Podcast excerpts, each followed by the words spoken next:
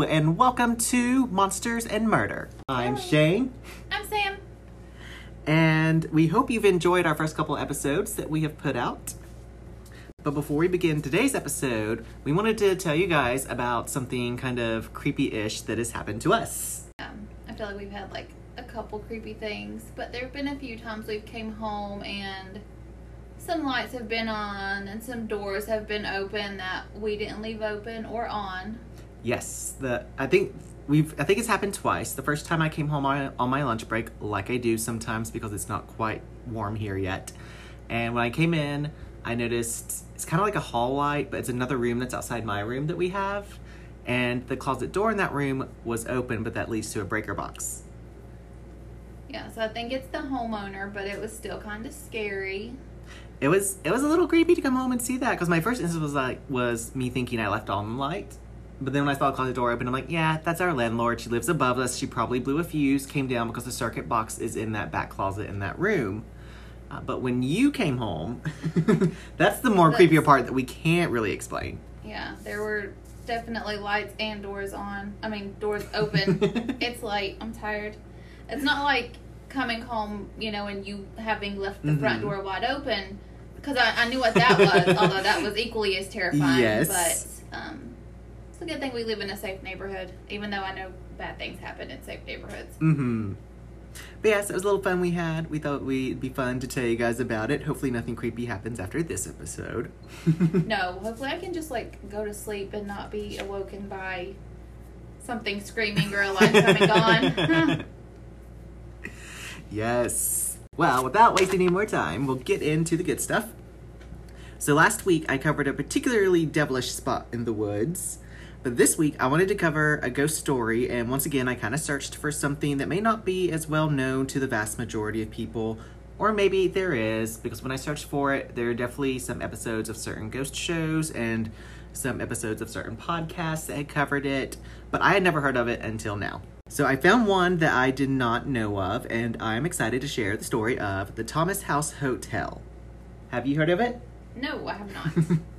Good. Okay. Let's get into some of the history. So the Thomas House is one of three hotels remaining from the early twentieth century resort boom at Red Boiling Springs. Red Boiling Springs is an area in Tennessee, a town in central Tennessee that's near the Tennessee-Kentucky state line. At least that's the major point that I could find on the map because I was like, how close is it? Where's the nearest biggest city? And I guess the nearest biggest city is Nashville, but that's still pretty far off from it. And it's near, it's closest to the Tennessee-Kentucky state line. My case is Kentucky, too, tonight. Ooh. Yeah. And we did not plan that. So the little town was originally known as Salt Lick Creek due to a salt lick that was located nearby approximately four miles northwest of the current day Red Boiling Springs. I do have a question. Yes. So when I think of like a salt lick, I think of horses. Mm-hmm. But is... I mean, this is probably a stupid question, but are there, like, natural salt licks? Like, big rocks? There are, yes. Yeah, I'm pretty sure it's a mineral. Like, I couldn't tell you what okay. one looks like, because I, too, kind of think of, like, a salt cube. Yeah, I was just like, what the... Somebody just left a random salt lick out, but I guess that makes sense. But if you guys remember from our first episode, there was also a lot of natural salt licks in the in those woods where the devil's tramping ground is. So coincidence or not, I'm not sure. And again, that was another one of those coincidences that I didn't plan because we don't really know if that actually has anything to do with it or not. The Salt Lake attracted animals and in turn attracted Native Americans as well as other people. The town received its name, Red Boiling Springs, from the red tinted water that was believed to hold healing powers if consumed. And it's one of those things where I'm like, in my life, and I know this is back in the eighteen hundreds, but in my life, I'm like, if the water is clear, it might be drinkable, but I'm still really hesitant, especially if it's outside. Yeah. But I certainly would not be drinking red water. No, and I know there's a place, like, in the county over where they have, like, healing springs. Have you heard of it? No. So my grandparents, I, I went there, and they would take plastic jugs and fill them up and drink water from that. Mm-hmm. Maybe I did. I don't know when I was younger because they fed me a lot of stuff that I would not touch now. um, so I probably did drink that water and I'm fine. Mm-hmm. I don't know if it healed me or anybody, but they used to do that. The water was clear. It wasn't red. Yeah. So and they probably would still drink it if it was red, but I wouldn't. Yes, no, absolutely not. It's like, I live by the motto, just say no to red forty, and I'm going to include that as red tinted water. Yeah, I'm not gonna, honestly, I even if it was clear, I wouldn't drink it. No. But, um, yeah. I mean, I have drank from a couple of natural springs in my life, uh, but I drank from them because adults and people older than me knew that they were natural and safe to drink because they had consumed them when they were younger. So I'm like, okay, they're still living thus far. Yeah, I would still be wary of it. But never once did I touch any other color water. No, ooh. But not really judging those people because it was the eighteen hundreds and people believed it had healing powers. However, to no one's surprise, here's this probably, many people died after consuming the spring water. It turns out the water was polluted by crude oil. I it, mean, you would think after the first couple people died, people would stop drinking it. You would it's think after someone took healing. a sip. Yeah. This is, but it's really terrible because the population drastically dropped from fourteen hundred to eight hundred, so almost half. Oh my God. Yes. But that's where it got its name, Red Boiling Springs. So the eighteen hundreds saw a boom in the development of mineral springs resorts as summer getaways, due in part to the publicity received by such places as Saratoga Springs up in New York. During the following decade, a railroad line was extended to Hartsville, which is nearby, and the railroad established a stagecoach line that would take people to Red Boiling Springs. In the mid eighteen hundreds, people flooded the area because the water bubbling out of its mineral spring they believed had medicinal Medicinal? No, what is the Medicinal. Word? Yes, thank you. Medicinal. Goodness. We can call it medi- medicinal if you want to. Well, you know, if the word comes up again, I might. But so that's why people were flocking to this area, and, and the word spread like wildfire around the country, and the town of Sally turned into a bustling tourist attraction. So in order to accommodate the growing population of visitors, some families invested in the hospitality sector to build hotels. And as these numbers continue to rise with visitors, two local general store owner, owners, and brothers named Zach and Clay Cloyd opened what is what was known as the Cloyd Hotel in eighteen ninety. It was said to cater to the most wealthiest and elite of Tennesseans. So the Cloyd Hotel was completely leveled by a fire in nineteen twenty-four. Oh. Which might have been a sign people need to stop drinking this water. I don't know why that would be a sign, but you know, maybe it, I couldn't find anything on what started the fire, or if anyone started the fire, fire, or if it was natural, like got struck by lightning or something. Um, but when I read that, I was like, hmm, I wonder if this was nature's way of being like, get out. Yeah, you don't belong here. After its fiery destruction, the red brick hotel that we know today was built, and that was in nineteen twenty-seven. So throughout history, the hotel's actually had a lot of owners, and the Cloyd family has always, even though they haven't owned it, been involved to some degree. In nineteen fifty, the hotel was purchased by Doctor A T Hall, who modernized it with a bowling alley, golf course, and swimming pool.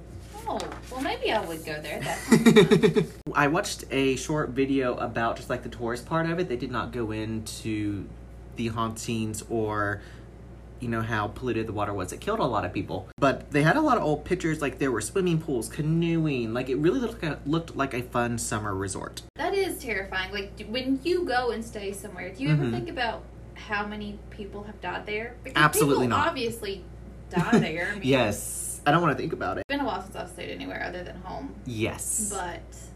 But no, that's, that's one thing I put out of my mind. At least I try to when I travel.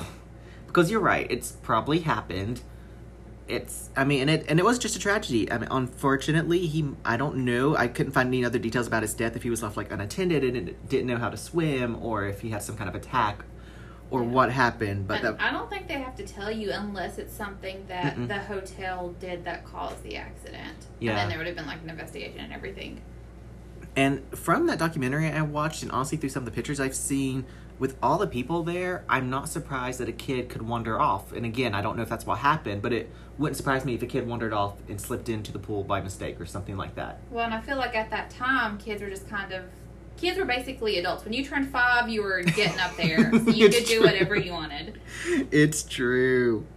After twenty-three years, A T Hall sold the Cloyd Hotel in the fall of nineteen seventy-three to a professional wrestler known as Lester Morgan and his wife. I do not know who Lester Morgan is. Like, for a while, I was really into W W F, which became W W E, but I do not really know the seventies wrestlers. Like, I know Ric Flair and Hulk Hogan have been involved since the dawn of time. Yes. But I have no clue who this Lester Morgan is. Um, it is reported that he kept a live bear in the hotel for amusement of the guests. Oh, that's nice. Mm-hmm. By May of nineteen eighty-three, the hotel was operated by Mossy Creek Summer Camp for Children and was owned by Evan Moss. The building was added to the National Register of Historic Places on September eleventh, nineteen eighty-six. But in nineteen eighty-eight, the summer camp was closed and the building was purchased by the Anzara Incorporation. I'm not entirely sure if I'm saying that right. The new owners renamed it to the Anzara Hotel, and the Anzara was a religious group whose members lived in all three operating hotels in Red Boiling Springs at the time. This sounds more like a cult, not a, yes. not a group. Sounds a little culty, probably because it was. Oh. Little is known about the religious group, but it's believed the group was an Armageddon cult focused on summoning and communicating with the dead. It was a cult. There's no question oh, about it. Let's go to the middle of Tennessee, buy this old camp. Mm-hmm. We're going to live here. I read an account by a woman, and I didn't really include this in my notes, but I read an account where her and her husband went to the hotel during this time because they were still advertising it as a tourist attraction. They were just trying to get more members, right? That's exactly what was happening. um, they wanted them to participate or just come, you know, see their little sermons and hearings. And they always talked about, because this woman was, they were teenagers when they went, her and her boyfriend. And so her boyfriend got hungry at night, went down to the kitchen because they were allowed to access the kitchens. While it was kind of a hotel, you know, it wasn't ran like a hotel because it's a cult. Yeah. Um, and the guy went to get some food, and he said that when he went in there, all the members of the religious group were dancing wildly and naked. Well, that honestly just sounds like a party. They might have been having a party. I don't know what they were doing. Um, he didn't know what they were doing, so he ran back, he ran back upstairs very scared, and then she recounted the next night. Uh, the they cult... didn't leave? No, they stayed like a couple of days. Well, he must not have been that afraid. No. But the next night, both of them went down to get some food because she kept reiterating they were poor teenagers. They were going to get food. They wanted to see some, some butts. And they actually found, like, all these snack cakes. It was, like, a bunch of Hostess cakes, and they pretty much grabbed all they could, took them back up to, to their room, ate every single one of them, and they're lying on the bed. And at this point in time, one of the major cults, I can't remember which ones, again, I did not include this in my notes, but, you know, that had already happened and a bunch of people had drank the Kool-Aid and killed themselves. So after they ate all this junk food, they became really worried that the food was tainted and that they were going to die. Little Debbie is not worth it. No. Well, and especially, like, one of the things she mentioned was a ding-dong. I don't like ding-dongs. I mean, it's been a long time since I've had a ding-dong, but, I mean, I would probably eat it. I'm not going to lie. But while they worried about that, they're still living. They were not laced with anything. No one, I don't, like, the cult did not plan the mass suicide, at least not while they owned the hotel. Wait, there was a mass suicide? No. Oh, okay. I was like... No, no, no, no. I guess I misspoke when I said the mass suicide. It was not like other cults. To that extent, it was not like other cults. They just um, like to get naked and dance. It really does not sound like a terrible cult to be in if you're going to be in a cult. So the cult collapses by nineteen ninety-two, and soon the hotel fell into disrepair until the Thomas family purchased it, which I could not find an exact date in any of my research.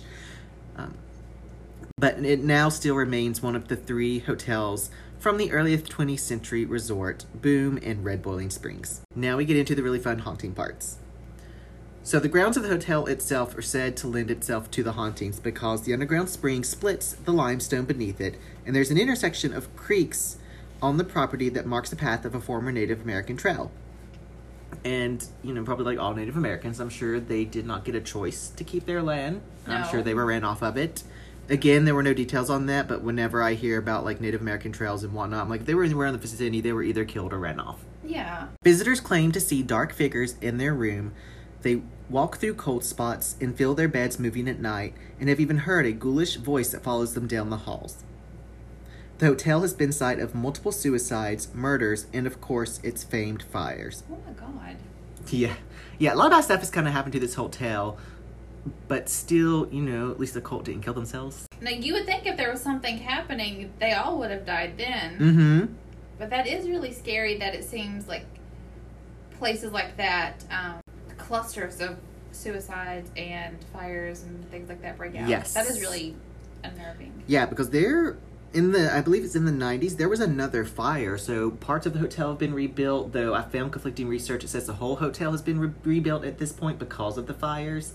um, and other research has said only parts of it has.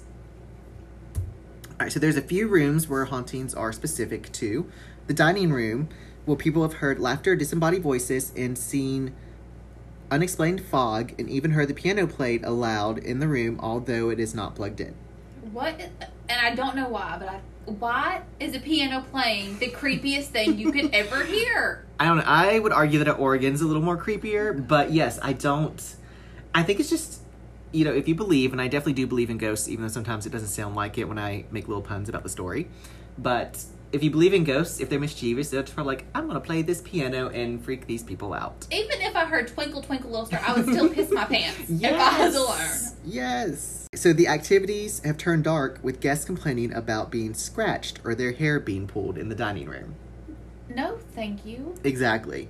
So the hallway is another hot spot, and it's also one of the darkest places in the hotel. Like, literally, apparently there's not a lot of windows in the hallway, oh, okay. so it's literally dark.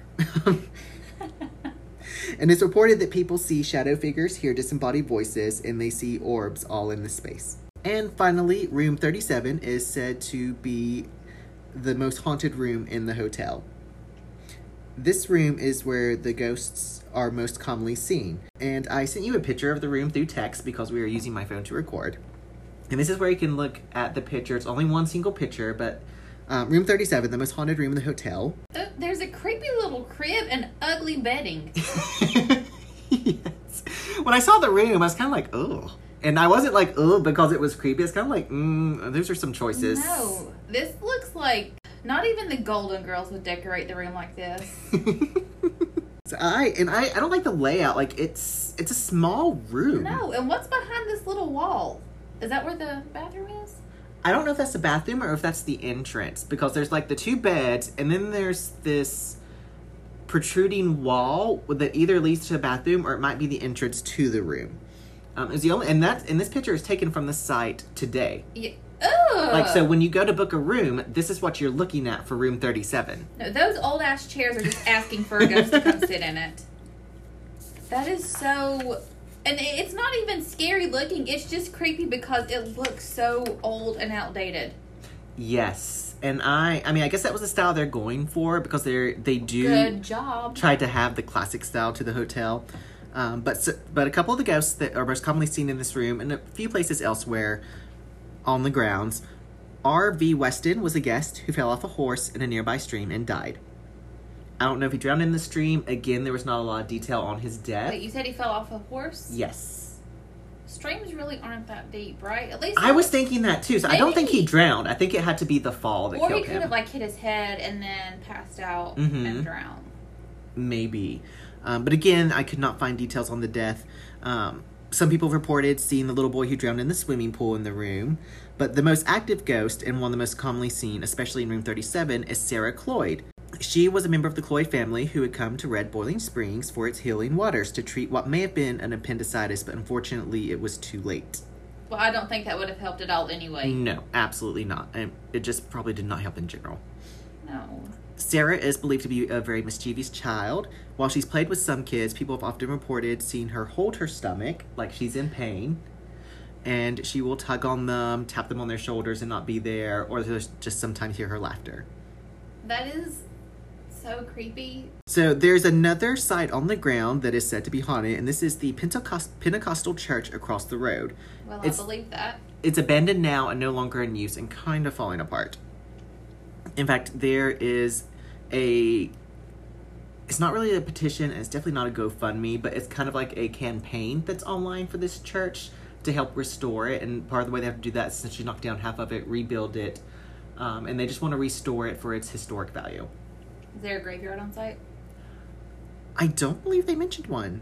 I think it just might be the church, which mm. usually, you know, some, well, not all churches have graveyards, so. No, that's true. Um, I, I probably should have took a picture of it, but I mean, it's literally just looks like a white building, a really old white building that is decrepit. There are plenty of those around here. Yes, so we've, we've seen our share. Witnesses who have been interviewed claim to have had several experiences on the property, but believe that the Pentecostal church across the road possesses a negative energy. They have found candles and chalk, chalk in the church. I'm going to start calling chalk chalk. Candles and chalk in the church, which they believe signals that rituals may have been performed there, and it is said that a preacher hung himself in the church. Oh. Mm-hmm.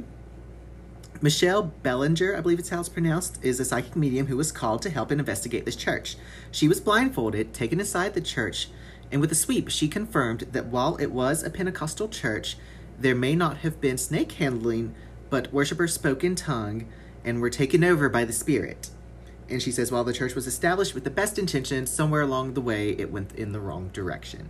How many times have we heard that story? She seemed to affirm that young people visited the church to intentionally perform satanic rituals, hence the candles and chalk, and that the church and hotel were definitely connected because there's an intersection between the two. And it's also kind of across the road. Yeah, you can literally look out the window and see it. When investigating inside the hotel, Bellinger said that she believes that the years of investigating and people flocking to the hotel for the haunting experiences have irritated the spirits, which may be why the energy has turned dark and negative over the past few years. She also warned that there is a spirit that may become violent like a wild, erratic animal. Like she, the bear that was there. That is yes, what it was. Maybe it's the spirit of the bear. Even though there's no reports of the bear dying on the grounds, it probably, when it did die, was like, I'm going to go wreck this place up. Well, there also was no reports of it escaping, Shane. True. True. We just don't know what happened to the bear. If anyone knows, let us know. Yes. So she drew the name of the elemental from her sweep. I can't even begin to pronounce it. It's like Roth. I couldn't find a pronunciation. Oh. And the people who, like, she, there was a crew, because I believe this might have been done on one of the shows. Um, they looked it up, and they thought the word translated to money laundering. But there was one sassy commenter who commented that it actually is an Estonian word that means greenwashing or eco-deception in the presentation of environmentally harmful activities to the public in a positive way.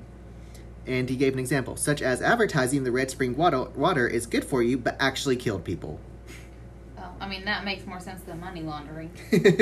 Yes, because there was no record that I could find, and no one, nothing I read or anything I watched did not mention any money laundering. So today, it actually still thrives as a hotel owned by the Thomas family. It brings lots of tourists, like it always did. However, there's not a cult anymore. That's um, good. As I mentioned, you know, that picture came from the website that where you would go to book a room today. And it gained notoriety in the early half of the early twenty tens when it became the subject of several T V shows that investigate paranormal activity. And the shows that have episodes on them are Paranormal State, which I have watched, Portals to Hell, which I've also watched, and Ghost Hunters, which I'm familiar with, but honestly, I'm not the biggest fan of them anymore. No, because that's where they just go in and taunt them, right? Um... Well, it's also kind of Ghost Adventures. But, oh, okay. Oh, okay, okay. Ghost Hunters has some controversy. Wait. That they might have set up their evidence. Are they like the Pennsylvania-based ones? I honestly can't remember. I don't know. I used to watch a bunch of them. I yes, think I don't same. Like, I used to watch a lot of Ghost Hunters. I think I've seen every Paranormal State um, episode. Portals to Hell, I've seen some here and there.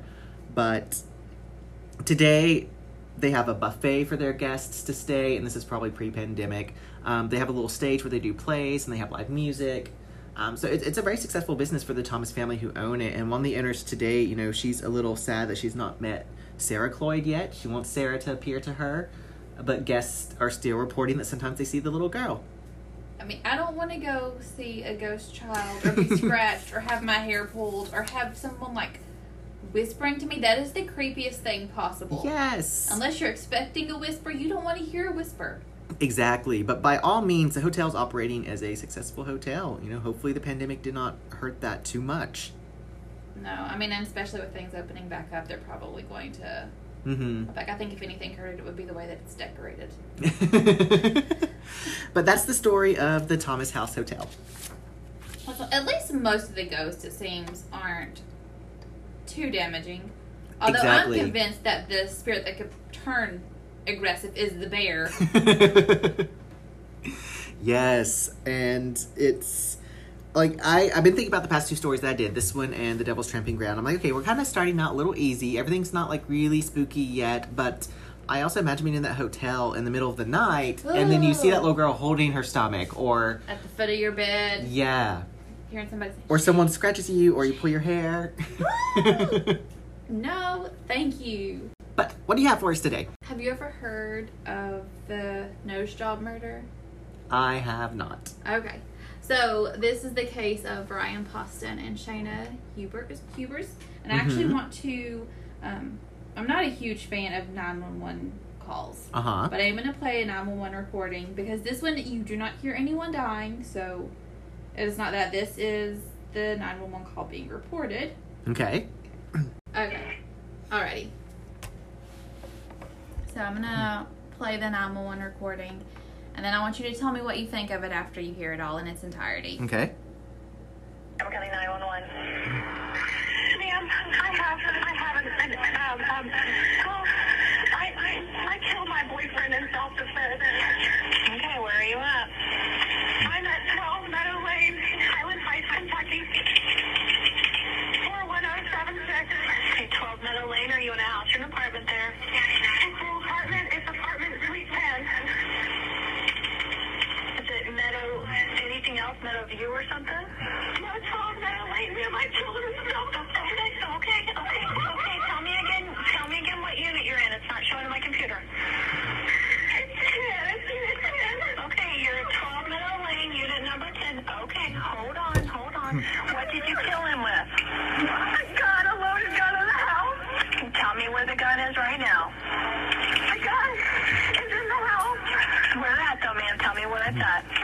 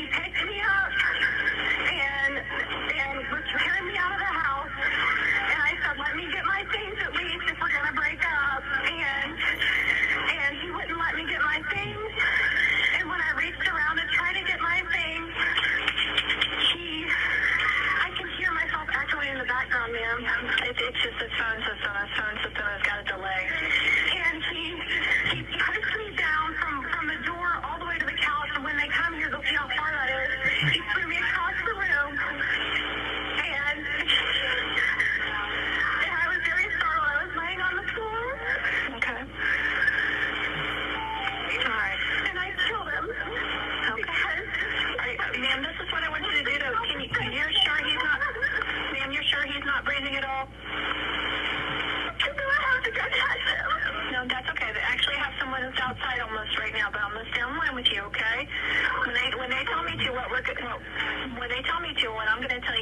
walk to the door with your hands up because we want you to come out safely, okay? So that's why I'm standing on the line with you.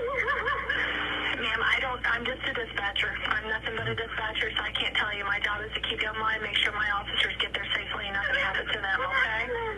Ma'am, and then because he was twitching and I knew he was going to die anyway and he was making funny noises, I shot him a couple more times just to kill him because I knew he would have been. I'm sorry, you said you shot him a couple more times after that? Yeah. I, I, How many times did you shoot him total? I don't know. Okay, because he was twitching and you knew he was going to die, so you shot him again?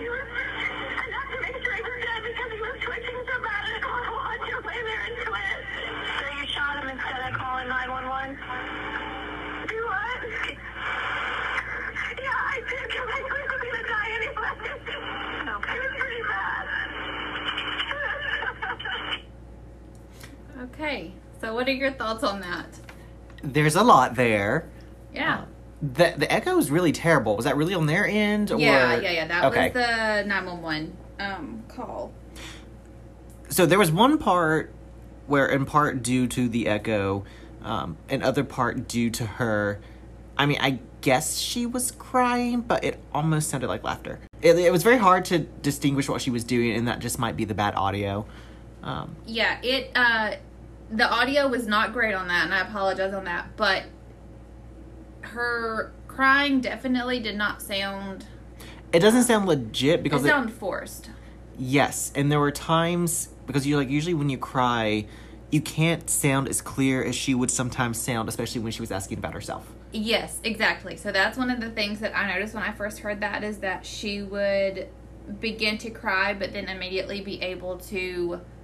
pull it back together and speak very clearly. Mm-hmm. Um, something else is the fact that she said that she shot him multiple times. Yes. And even the nine one one is like, um, you shot him again instead of calling nine one one. Mm-hmm. That was a... I think even that shocks the nine one one operator. Because you have to think about everything that they hear and how calm they are.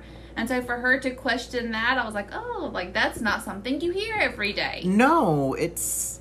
And, and it almost kind of, you know, she's already claiming self-defense, too, which I think was a big red flag. That was the uh, first thing that she said. Mm-hmm. And she's like, well, um, ma'am, I, I shot my boyfriend in self-defense. Yes. The first thing that she says, not that I need help, we mm-hmm. need help, someone's been shot. I shot my boyfriend in self-defense. And just as myself... watching all those, like, legal shows, which I'm not a legal person, but, like, one thing I've learned, like, self-defense is more, and I even took some self-defense classes, you subdue the enemy so you can get away. Exactly. You don't, you don't inflict more harm when they're down. Yeah, yeah, exactly. So, the person making the call was Shayna Hubers, and the person that she shot was Ryan Poston, her on-again, mm-hmm. off-again boyfriend for about eighteen months. Mm-hmm. Um, so, I want to give you a little bit of background about Shayna and Ryan. Ryan was born on December thirtieth, nineteen eighty-two in Fort Mitchell, Kentucky, to an old and affluent family. He was extremely intelligent and driven as a child, even studying at the International School of Manila in the Philippines and at the International School of Geneva in Switzerland during high school. Uh, when he graduated, he triple majored in history, political science, and geography at oh, the wow. University of Indiana. Yeah, super smart. That's A triple major is no joke. No, and especially including history and political science in that. Um, once he graduated, he began attending the law school at the University of Kentucky. Mm-hmm. Um, he was extremely bright, kind, and extremely handsome. um, when you see pictures of him, he is extremely attractive. Uh-huh. Um, he was extremely close with his family. And actually, when he was younger, his... mother Lisa and his father Jay got divorced, and she remarried Peter Carter, and together they had three daughters. Mm-hmm. And Lisa and Jay, his biological parents, basically came together, included Peter, and Ryan had essentially two fathers. Um, oh, that's awesome. A quote from Ryan's father Jay: "Lisa, Peter, and I share our deep love for Ryan. We also share a belief that although a child may come from a broken marriage, that does not necessitate he should be raised in a broken home. To that end, we came together as a family. When Ryan was a young boy and I would take him to the movies, often his sister would join us. To the girls, I was simply Uncle Jay. When Lisa, Peter, and the children moved overseas, I was always a welcomed guest in their home. They came to my family's uh, to my family's parties, and we went to theirs. So he basically had two fathers, and in fact, he and his stepfather were so close mm-hmm. that he legally changed his middle name from Christopher to Carter. Uh huh. Wow. And gave the document showing that his name had been changed to his stepfather on his birthday. Aww. Just a very. Um, It sounds like a great example of co-parenting. Yeah. And, and and including the other person as well. Yeah, and the fact that his biological father and his stepfather were, like, his step his father did not have any issues with Ryan having another mm-hmm. father. I mean, it was just another person to love your child. Yeah. That's, why would you not want that? Mm-hmm. Um, and because a divorce does not have to be a bad thing. And I think the fact that his parents were, like, adult enough to say this is not working for us, but it should not affect our child. Mm-hmm. That was huge. That was huge. And I think that goes to show how he was raised and the uh-huh. kind of person that he was turning into because of his family. Mm-hmm. So at the time of his murder, he was a practicing attorney in Cincinnati, Ohio, but he lived in Highland Heights, Kentucky, which is only about seven miles from Cincinnati. Mm-hmm. He was extremely successful. He had great friends, great family, a great practice. He was doing great things, and he was going to do great things. Um, Shayna Hubers was born on April eighth, nineteen ninety-one in Lexington, Kentucky. She didn't grow up in a wealthy family like Ryan did, mm-hmm. but she lived a more middle-class lifestyle. Her mom was a teacher. I couldn't find a lot about her father, but her mother was a teacher. Shayna also was described as extremely bright, intelligent, and beautiful. I mean, when you look at pictures of these people, they are supermodel attractive. They oh. are extremely beautiful. Um, she was also driven to succeed. She received a number of academic awards and was involved in drama. Um, I watched a forty-eight hours episode about this case, mm-hmm. and Peter Van Zandt speaks with one of Shayna's childhood friends and asks her what she thought Shayna was like growing up, and she said that Shayna was really smart, really ambitious, so beautiful, and a little bit dramatic. Mm-hmm. Now, she was involved in the arts a lot. She has an amazing voice, um, and he asked her if Shayna was a good actress because she was involved in drama, and her I thought it was kind of funny because her friend said, well, she thought she was. Oh, which no. I was like, probably means she wasn't. Which we will find out later on. She is not a good actress. No. Well, I mean. um, so she was on the dean's list while attending University of Kentucky, majoring in psychology. She graduated cum laude, finishing her bachelor's degree within three years in the spring of twenty twelve. Very nice. And she actually was um, in grad school at the University of Kentucky, getting her master's in school counseling. Mm-hmm. So they both were extremely bright, intelligent people. Uh, Ryan was already, you know, beginning his, living his life. He yes. was doing what he wanted to do. He had his own practice. He mm-hmm. was doing what he wanted to do. And Shayna was headed down that direction. Yes. So I mean, she finished college early. That's no joke yeah, either. Yeah, within three years and already a ma- uh, mm-hmm. getting her master's.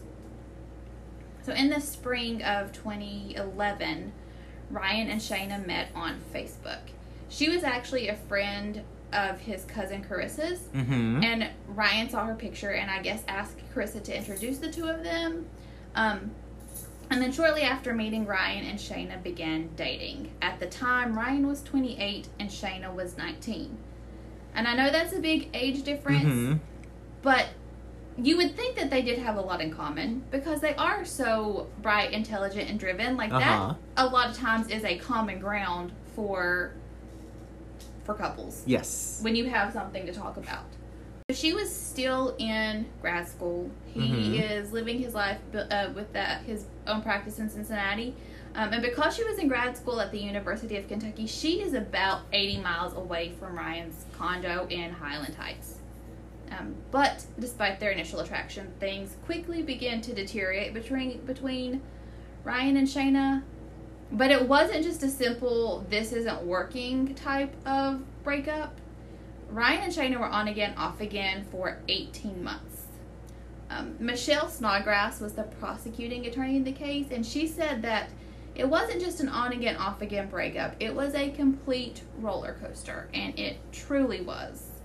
I think we've all had those kind of relationships where you both know, like, it probably isn't working, but mm-hmm. it lasts a little bit longer than it should. Yes. Like, you want it, you think you want it to work, but you end up hating all the drama that comes with it. Yeah. And, and it's, it, hopefully you're at that stage where you can be mature enough to say, this is not working. And both parties accept that. Mm-hmm. And they're like, okay, that happened, it's done. However, this was not the case. During those eighteen months, Ryan tried repeatedly to break things off with Shayna. Um, and they actually had both made remarks to their friends that things really just were not working out. Shayna had indicated to one of her friends in a text message that Ryan was only with her because he feels so bad about it when she cries, when he tries to break up with her. But if she knew that, why wouldn't she be like, just go? Well, and it, I think it's an immaturity thing. Mm-hmm. I mean, when you... Uh, eventually when we watched the interrogation video, very immature. I mean, mm-hmm. and she's nineteen at the time. Okay, I see what you're saying. She's still nineteen. Or even if she's just like twenty, because they didn't date for that long, right? No, she was nineteen at the time, twenty-ish, twenty-one. But also, she's... In one of the interviews that I watched with one of her friends, Shayna grew up middle class, and they said that Shayna always wanted something more. She mm-hmm. wanted to marry a doctor or a lawyer. Mm-hmm. And while I don't think there's anything wrong with wanting more, I no. think it's a positive thing that you want to better yourself.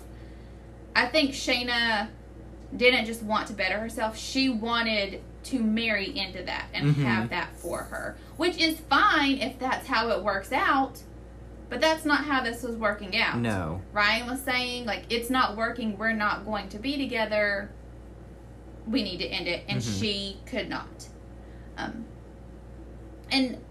So she said that he, he told her that he was only with her because he felt bad when she cried. And Ryan's friends and family all expressed that he was extremely kind. And he truly did not want to hurt her feelings. Mm-hmm. And so when she would start crying, he'd be like, oh, okay, you know. Um, initially, Ryan's family kind of felt bad for Shayna and thought that maybe she had just fallen in love with the wrong person and didn't know how to let it go. Uh-huh. Because, I mean, granted, nineteen is not young, but... when you have that kind of personality where she kind of latched onto the person that she was with, it, it can be hard to let go because she probably was like, here is my chance to get what I want because mm-hmm. he is twenty-eight years old, twenty-nine years old. He is a practicing attorney. He has his own practice. This is what I want. Mm-hmm. So it was probably super difficult for her to let go. But instead of saying, hey, you know what? He's being nice to me. He's saying this isn't working. He's not being nasty to me, which a lot of times breakups turn out that way, yes. and they don't have to. Um, but she couldn't let it go. And eventually her behavior became more and more obsessive the longer she and Ryan went back and forth oh, in their no. relationship.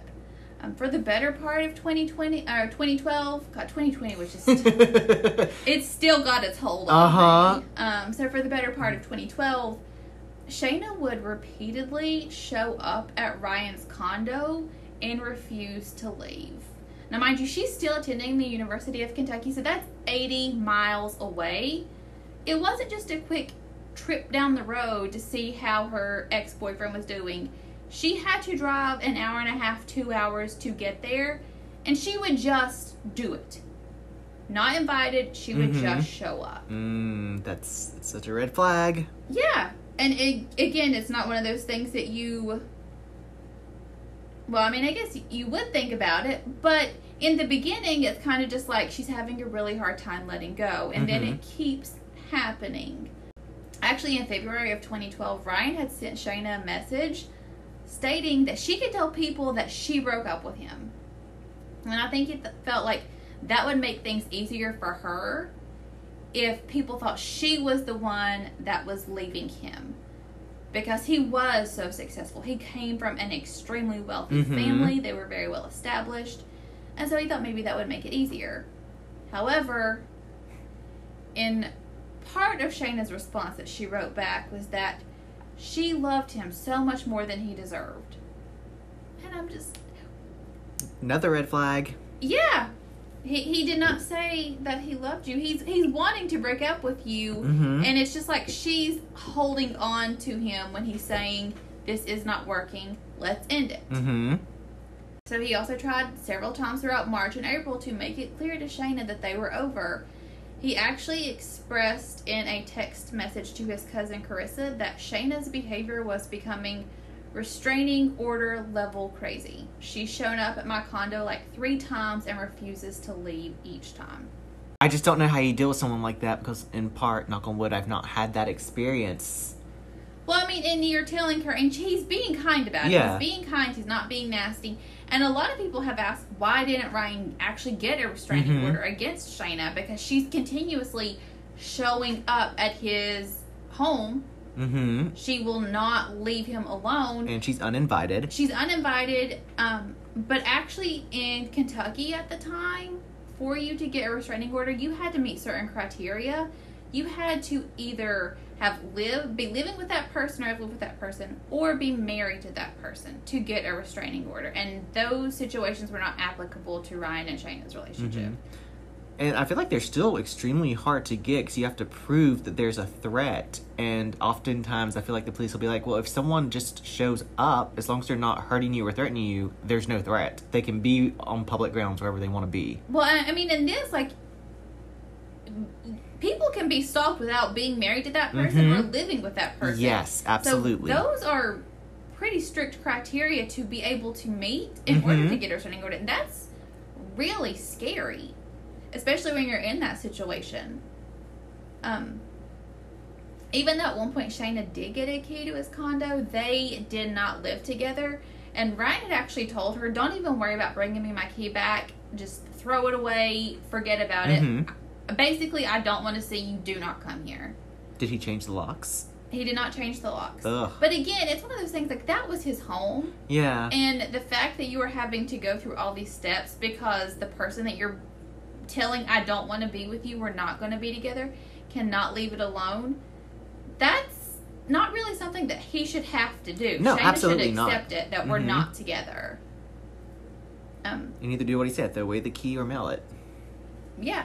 Um, in March, after about a hundred text messages from Shayna within a nine Ooh. hour period without a single response from Ryan, he responded saying, stop texting me. I no longer have the patience to deal with you. Mm-hmm. And again, he's not even being nasty in that. No. I mean... It's a one, very stern stop. one hundred text messages in nine hours. Far too much. No. one hundred too many. Yeah, and he's not responding. I mean, what was she doing that whole... I mean, and that's scary. That is scary when mm-hmm. someone is thinking that hard about you. And, like, you know that... That is obsessive. That is obsessive It is. Behavior. It's exactly what that is. And that is very scary. In April, Ryan reached out to a friend stating that Shayna had shown up at his house and that he literally had to pick her up and throw her into the hall to remove her. And so his condo is not like your typical, you have an outdoor entrance. It's uh-huh. almost like an apartment where you walk into a foyer and then there are doors there. Mm-hmm. So it's not like, you know, everybody has their separate entrance, which, I mean... You know what I'm trying to say. Like, there's, like, yes. a little hallway for everybody. Yeah, yeah. It's, oh gosh, are they called condominiums? Is that where they're all together in the same building? Maybe. Maybe that's what it yeah. is. So, on one occasion, Ryan actually went to his dad's house to spend the night. Mm-hmm. And when his dad opened the door, he saw Ryan standing on the steps holding an overnight bag. And Ryan told him that Shayna had shown up and would not leave. Um, and his dad was like, told him, you, Brian, that's your house. Yes. You should be able to make her leave. Um, but Ryan just told him it's easier this way. And so he spent the night at his dad's. And all throughout the night, his dad heard the pinging of Ryan's phone bling, being blown up by text messages from Shayna. That's ridiculous. All night long. Ken Hawley, an attorney in the same building where Ryan's practice was located, and mm-hmm. his assistant, Lori Zimmerman, said that Shayna would show up at his practice. If she called his cell phone and couldn't get him, and she called his office phone and she couldn't get him, she would just show up at his job and refuse to leave until she spoke to him. Wow. It... What, what does she not have a life? Which at this point she probably doesn't. It's him. Which is scary, too. I mean, mm-hmm. she's in grad school. That takes a lot to get into grad school, and she's spending so much time over this period of these months trying to get back with someone who does not want to be with her. And I don't think it's one of those situations where he was reaching out to her. No. And saying, let's get back together. And he would ignore her. He would ignore her, and she would blow his phone mm-hmm. up. In fact, for every fifty to one hundred text messages Shayna sent, Ryan would respond one time. Yes, probably telling her to stop in some form. Yeah, I mean, when because this does go to trial. When it goes to trial, there were hundreds, between fifty thousand and one hundred thousand text messages in an eighteen-month period. Mm-hmm. And most of them were from Shayna. Um, and he, he told Ryan, because... or Ken asked Ryan, like, what is happening? Why are you not doing something? And he said that Ryan was just so defeated and so worn down with his relationship with Shayna that it was just easier to give in rather than than argue back with her. Oh, I, I hate that he got to that point where he felt that way. Well, she... she didn't have any respect for his boundaries. Mm-hmm. Actually, later on in court testimony, she would admit to hacking into his Facebook account. Mm-hmm. Um, she would block other women and read his messages. She actually had sent a text message to one of her friends that Ryan had caught her going through his phone. Huh. Um, she, I mean, every line that he set, she would cross it. Mm-hmm. Um, and again, it doesn't seem to be a situation where he's leading her on. He's telling her to stop. Oh, he yeah, he's he made it clear. Yeah, he told her he didn't want to be with her, and she could not let it go. Um, and it really seemed that the more that she began to realize this wasn't going to go anywhere, the harder she tried and the angrier it made her. Mm-hmm. Um, in that forty-eight hours episode, there's an interview with one of Ryan's friends, and she, her friend, his friend Allie said that when Shayna realized that Ryan was not going to give her the life that she wanted, that became a huge problem for Shayna. And she could not not have that. Um, and so, even though her behavior is beyond obsessive, Ryan never expressed to his friends that her behavior was violent. Mm-hmm. However, in a Facebook message he sent to his friend Allie in August um, or September, he said that Shayna is literally the probably the craziest effing person I have ever met. She almost scares me. Wow. And he honestly probably was afraid. Yeah. Um, because he's tried letting her down easy, and she's mm-hmm. not stopping. Um, he ignored her, and she kept showing up. Yeah, she's showing up everywhere he goes. He, he couldn't get a restraining order. And also, I think here that there's that stereotype of men cannot be involved in um, stalker-type situations. Mm-hmm, unless they're the stalker. Yeah, and Ryan was a big guy. He was six three, two hundred mm-hmm. pounds. And Shayna's not a, a... You know, she's tiny. She mm-hmm. was like one hundred twenty pounds, five three. She's not a big person. And so I think there is that stereotype where women can't stalk men mm-hmm. or a man should be able to protect himself. Mm-hmm. And even later on, his father would say, looking back, if Ryan had been his daughter and Shayna had been the male uh, in the situation, that her behavior would have been seen as a lot more threatening than they saw it. Absolutely. And things would have been handled a lot differently. Mm-hmm. Um, and so, I mean, there's all these red flags that are coming up. But again, nobody thought that it would go where it would go. Ken Hawley, his um, the attorney in the building with him, said that everybody there knew Shayna could cause a scene. They had all seen her cause uh-huh. a scene, but nobody thought that she was capable of murder. So, in a message to Shayna in uh, to Shayna in August, Ryan expressed to her that she probably needed more attention and affection than he could give her. Mm-hmm. So he's trying to give her it now. He is trying to make it yeah. as easy as he doesn't want to hurt her. And again, he, you know, maybe should have been more aggressive, saying like, please, you know, guys, please stop is not even aggressive enough. No. And I don't mean aggressive as in getting physical. Mm-hmm. But aggressive as, as in like, if you show up again, I'm, I'm going to call the, the police. Cops. And that's not any... In a message to Shayna in August, Ryan even told her that he thought that she needed more attention and more affection than he could give her. Mm-hmm. But that still did not deter her.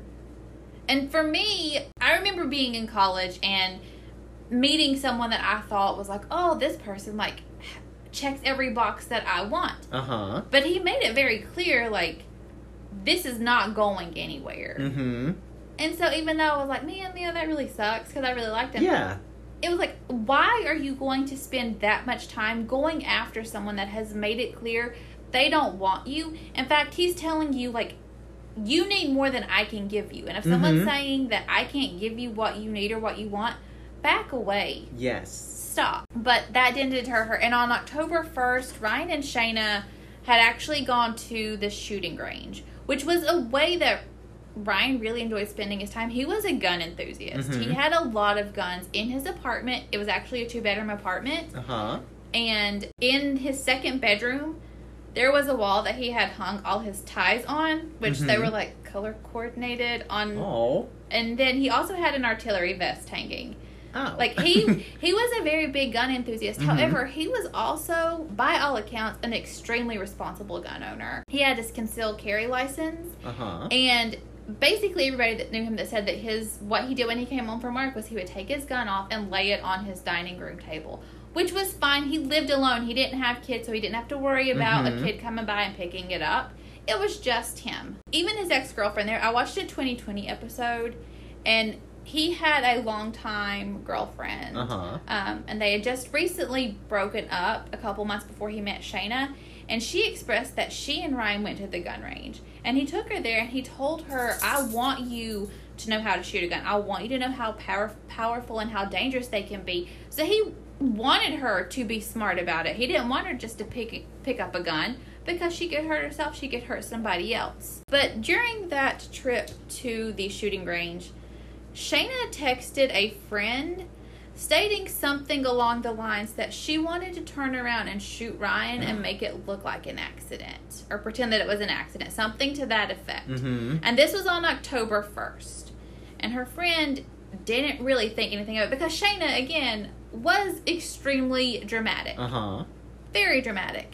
And so her saying she's going to shoot him apparently was no big deal. I mean, if someone had texted me that, even though if I believed that they were joking, I'd be like, then what are you doing there? Yeah, it's not a funny joke. No. Joking about killing somebody is never funny. No. Especially, I think, and this is not saying anything bad about Shayna's friends or Ryan's friends for not doing anything mm-hmm. because they are not responsible for what Shayna did. Absolutely not. I would just hope that I would say something. Mm-hmm. You know, and again, that's not saying anything bad about them because you honestly don't know what you would do if your friend said something like that to you. You can think, like, this is probably what I would do, but you don't necessarily know. Mm-hmm. About a week and a half later, on October eleventh, Ryan and Shayna had dinner at his parents' house and then stayed to watch the vice presidential debate. Uh-huh. Because Ryan was also very big into politics. He loved debating. Actually, in I think it was a twenty twenty episode that I watched, they interviewed um, two of his friends, and they were saying, like, when they would go out to a bar, mm-hmm. Ryan could talk about anything, and he loved debating. Uh-huh. One of his friends actually kind of described him as a nerd because he... He was extremely intelligent, and he could have a conversation with you and discuss things that you had nothing, no idea about. But he wouldn't make you feel stupid. Like, mm-hmm. you would leave, and you're like, oh, I learned something from this, and he didn't make me feel like an idiot because I didn't know. Which, again, speaks volumes about the kind of person yes. that he was. And it didn't seem like it, it didn't matter what your political affiliation was. Like, he would talk to you and have a... Conversation, like a, a com- grown-up conversation. Yeah, a conversation, and you both would leave feeling heard and not mm-hmm. disrespected. Earlier in that week, Ryan had told Shayna that he was not going to see her the following weekend. And again, it's one of those things where he's been trying to break up with her off and on. And at some point during that evening... Ryan had expressed to his stepfather that he was ending things for good with Shayna. It was done. It was over. And he actually had a date the next day on October twelfth with former Miss Ohio Audrey Bolte. Oh. And his stepfather's advice was to be direct but be kind. Mm-hmm. And again, just goes to show the kind of people they were, because Shayna has been obsessing over him for essentially eighteen months, and he's still telling him to be nice when he breaks up with yeah. her. Because they were just good people. They were just kind people. So the fact that Ryan is continuing to be kind to her, because mm-hmm. a lot of people have, like, he, you know, it sounds like he was leading her on. I don't think that was the case. Ryan was just being really nice. Mm-hmm. He was being really kind. And then Shayna and Ryan went back to his condo. About three a.m. on the morning of October twelfth, Shayna's mother, Sharon, received a call from Shayna. And Shayna was upset and she was crying. And she kind of had alluded to the fact that she and Ryan got into some kind of argument. Uh-huh. And she wanted to see her mom. In the interview with her mother, their relationship is weird, and not like a sexual weird kind of way, mm-hmm. like a her mom still thinks Shayna is three years old kind of way. Ooh. Like, it's just, it's odd, it's weird, and it seeing how her mother speaks about Shayna, mm-hmm. when you hear Shayna speak or you watch that interrogation video, you're like, oh, okay, like, I could kind of see where Shayna thinks that everything is going to go her way. Uh-huh. Because her mom kind of made it seem like Shayna should always get her way. Oh, goodness. Um, so her mom drove eighty miles in the middle of the night to go see Shayna, and arrives at Ryan's condo at about five o'clock in the morning. Mm-hmm. And when she arrived, Ryan was asleep in his bedroom, and Shayna was sitting on the couch. Shayna didn't want to leave. She just wanted her mom to come there and... Which is weird, because she wanted to see her mom. She should have went to see her mom. She had her mom come, and she just wanted to sit there with her mom and having her feet in her mom's lap. That's weird, right? The, yes. And the fact that her mom That's drove... It, yeah, so the fact that her mom was, went. Well, and I think it's... Her mom possibly thought Shayna was in trouble. Mm-hmm. Because Shayna was crying, and she was upset. And she actually, when her mom arrived, Shayna was kind of holding onto her left arm like it was hurt. Uh-huh. Um, but she didn't say anything, and she didn't want to leave. So they both just, like, fell asleep on Ryan's couch. And when he woke up in the morning, Shayna and her mom was We're asleep on, the couch. on his couch. Wow, that's... Which, why? I don't I don't understand none of that, and I really just don't understand why the... I mean, I guess if she thought her child was in trouble, I, I kind of understand going, but they weren't... Were they living together at the time? No, they were not living together. And if she thought her child was in trouble... Like, I feel like your parent would work harder to get you out of that yeah, situation. Yeah, go now, retrieve her, not stay yeah, with her. Granted, she's an adult. She can't make her leave. Mm-hmm. But at the same time, Shayna did not want to leave. Mm-hmm. Shayna wanted you to stay there. And her mom's like, okay.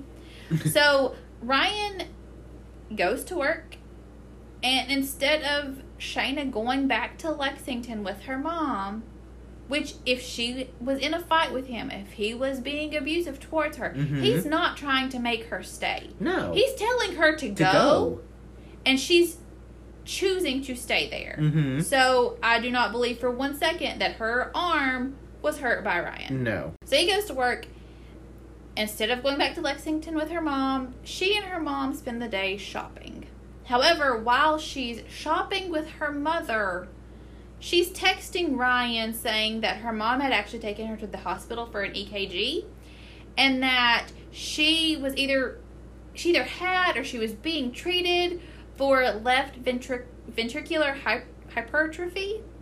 Um, but it was later shown in court that as Shayna was texting Ryan, telling him that she had left ventricular hypertrophy, she was actually Googling symptoms for that. Oh. And the medicine she should possibly, like, she could be on if she actually had that. Mm-hmm. You know, and she, I think she's doing that to try to get attention. Absolutely. Saying, you know, please, please feel bad for me. I'm mm-hmm. sick. Ryan didn't respond. Like, good. Just, he did what he, he should have. Just don't give well, her any attention. Well, I think he knows, like, she's being dramatic. And mm-hmm. I don't think that he actually thought that she had something wrong with her, no. which she didn't. That day at work, Ryan had actually told receptionist Lori Zimmerman about his date with Audrey that night. And mm-hmm. Lori said that he was super excited. He was so excited. Um, but Lori knew the kind of relationship that he had with Shayna. And she was actually pretty worried about him. And she told him, like, change your locks, call the cops. Yes. I'm worried about what Shayna is going to do. And the last thing that Ryan ever said to her was not to worry about it, that he could handle it. Mm. And then at eight fifty-three p.m. that night, Shayna called nine one one to report that she had just shot her boyfriend in self-defense. When Officer Dave Fornash and his partner arrived on the scene, they did have Shayna come out of Ryan's condo with her hands up and made her lay on the ground. Um, and when they entered the apartment, they found Ryan Poston laying dead in his dining room floor, covered in blood. Um, Shayna was taken to the police station because she had just admitted to shooting yes. Ryan. So regardless of whether or not it was done in self-defense, she had shot him. Mm-hmm. Um, upon arriving at the station, she was read her Miranda rights, and she immediately asked for an attorney, which is a good thing to do, regardless of whether or not True. You're innocent or guilty. Always ask for an attorney. Mm-hmm. Because even if you're innocent, like, you don't know, like, the common person does not know all legal terms. No. And so it, it's nice to have that. It's a smart thing to mm-hmm. have legal advice. You're absolutely right. I, I'm not going to kill anybody. I'm not going to do anything illegal. But if I got arrested, I would ask for an attorney. Mm-hmm. So because she requested an attorney, she was no longer able to be questioned without her attorney present. Uh-huh. However, Shayna Hubers starts talking, and she does not shut up for almost three hours. Oh, my God. In fact, officers were taking turns going into the room so they did not get burned out. They did not want to be in there. They, at one point, an officer or someone from the jail comes in to sit with her, and she's like, "Are they going to arrest me?" And he's like, "I don't know. They just told me to come in here and sit with you." Oh, no, he he's probably like he was probably like one of the newer peoples or cadets, I should say. Not I mean, peoples. they had they were all coming in, and not one time in this three-hour period is Shayna ask a question. Mm-hmm. I mean, in fact, that she doesn't even give them time to talk. Now, she's showing some concern, but she's showing concern for herself. Mm-hmm. She asks questions like, "Do you get to shower in jail, or do you just get, like, really dirty?" What? "Do I get to keep my phone in jail?" At one point, she comments on an officer's teeth and how white they are and asks if they had had orthodontia. Orthodontia? Yes. she, it's her interrogate, like, it's not even interrogation. The no. video of her sitting in this room running her mouth for three hours is the craziest thing mm-hmm. that I have ever seen. It is absolutely ridiculous. Okay. So, since she had asked for an attorney, mm-hmm. she was read her Miranda rights, like I said. Um, and she still continued to talk literally for almost three hours. Oh, my goodness. And they, like I said, they were going in, taking turns, so they wouldn't get burned out. Mm-hmm. But from the get-go, her behavior was really, really odd. Aside from asking those stupid questions to the officers, just her be- behavior in general. It was not the typical behavior of someone that had killed their partner in self-defense. Mm-hmm. And I, you know, I want to believe victims because you're not always going to see all the bruises that someone puts on you. Absolutely. However, if she had just gotten beaten up and had been thrown around the room, like, you would expect mm, not her behavior. Mm-hmm. So, generally, when someone requests an attorney, they keep their lips shut tightly until their attorney arrives. And as soon as Shayna requested an attorney, Officer Fornash, who was the officer who showed up on the scene, um, he informed her that he's unable to ask her any further questions. But before he can finish his paperwork, he asked Shayna her name, and then he asked her the victim's name. And she said, "Who? The man that I killed? Ryan Carter Poston." Like, really standoffish, like, wow. Ryan had done something to deserve being mm-hmm. shot. And so when he finished his paperwork and he was leaving the room, she appears to begin to sob. And it's like this really weird, like, like uh-huh. crying sound. But literally, the minute he closes the door, she stops. And I want to show you because it is so crazy. When I saw this, I was just like, I, what am I watching? What am I seeing? Did she not think she would need to, like, at least be continuing or acting or sounding like she was coming off of it? Well, I mean, no. Okay. I will. I'm with you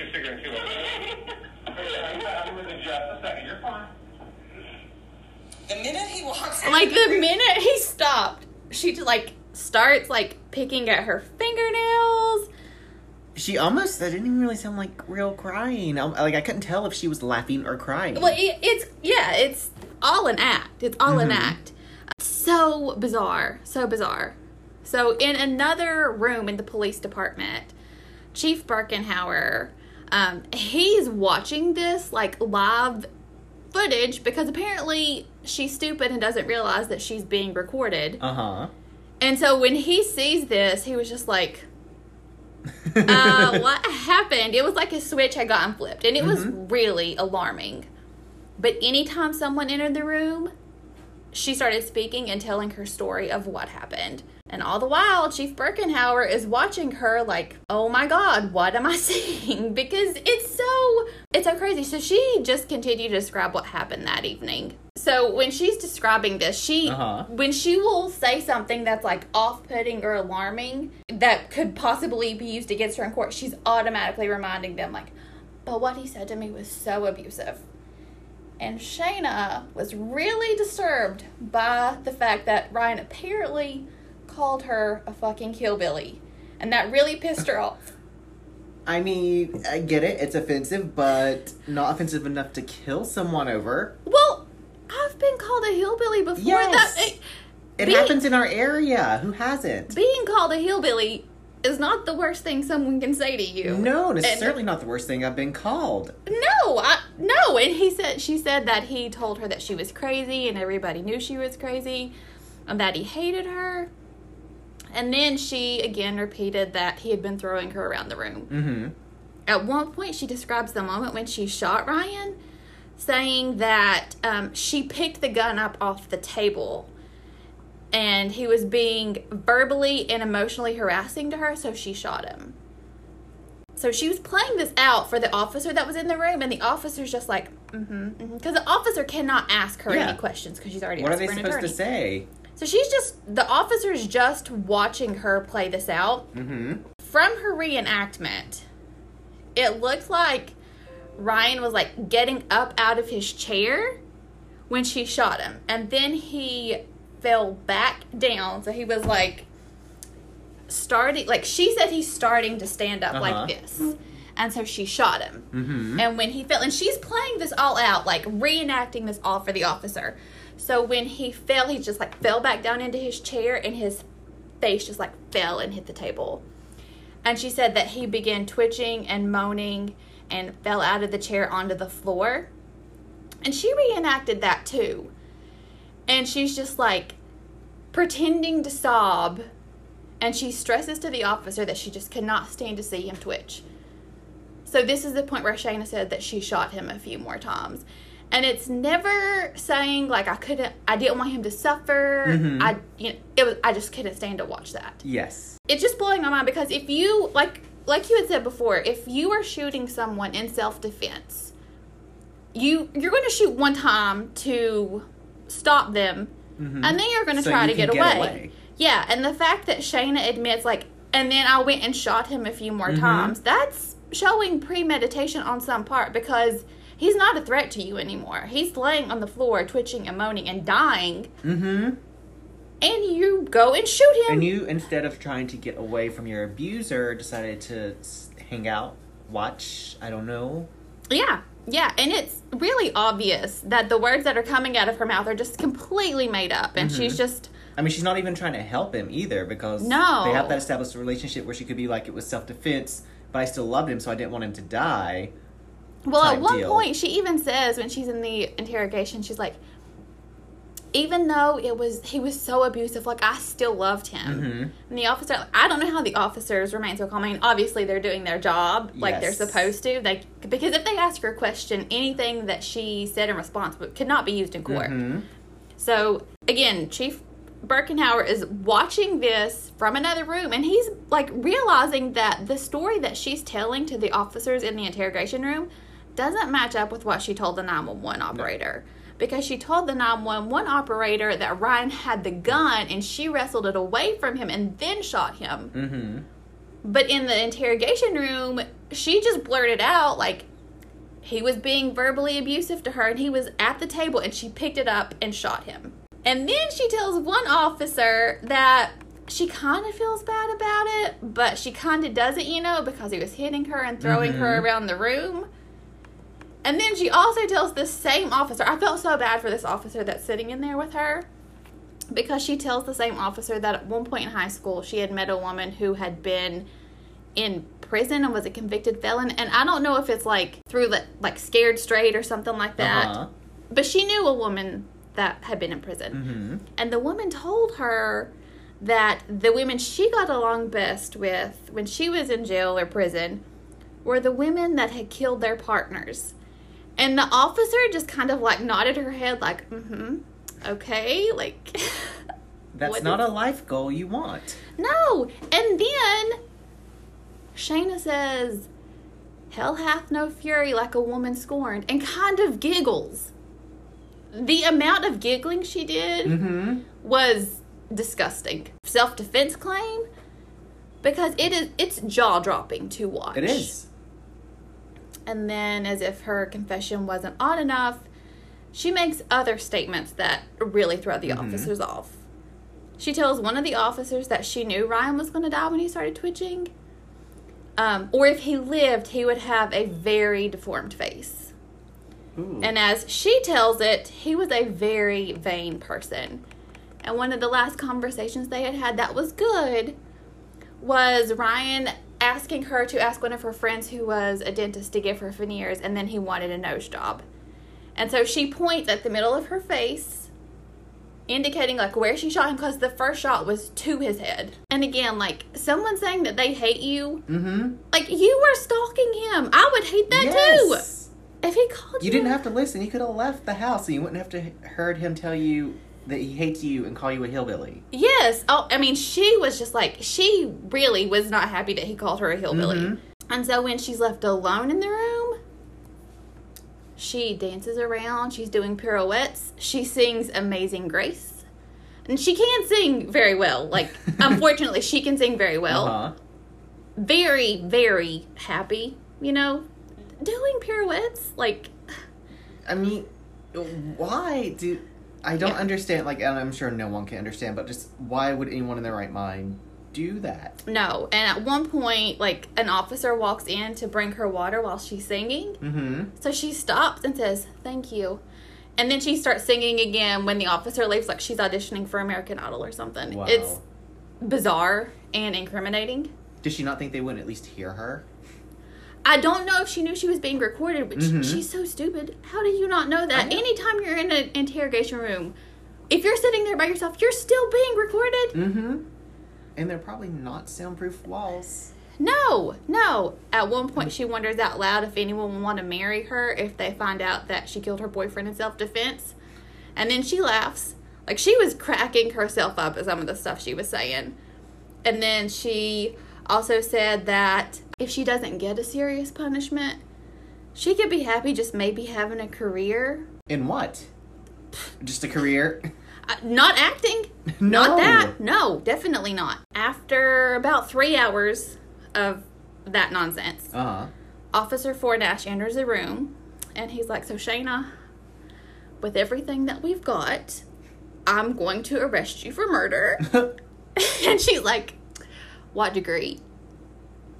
And he's like, there there is no degree. It's no. murder. I'm arresting you for murder. Like, she's stupid. Mm-hmm. Capital S T O O P I D. Yes. Stupid. Like, I mean, after she's arrested, she has to sit in jail until, until her bail hearing. Mm-hmm. And I don't know how long that typically takes, but in her case, it took two years. So she's in jail for her bail hearing. And at her bail hearing, she does take the stand to try to build this false narrative of self-defense, basically stating that she had a reason to fear Ryan due to the massive amounts of guns that he had within an arm's length and anywhere in his condo. Um, but then again, why would you even be near someone like that? You could have left. Well, yeah, and again... and never returned. Again, like, from all of his friends, like, even his ex-girlfriend, like, mm-hmm. he was very responsible. Yeah. He did not play with his guns. Like, he went to the shooting range. He had mm-hmm. his friends go with him. He took his ex-girlfriend and told her, like, I want you to know how to shoot this so you don't actually accidentally pick up a gun and hurt yourself or mm-hmm. me or somebody else. Um, So again, Michelle Snodgrass, the prosecutor, she like was giving it back to Shayna. Um, and like bringing up the fact that Shayna's story kept changing about how she shot Ryan. Uh-huh. And Michelle Snodgrass said, like, the reason that Shayna shot Ryan is because, like, she knew this was the final time they were breaking up.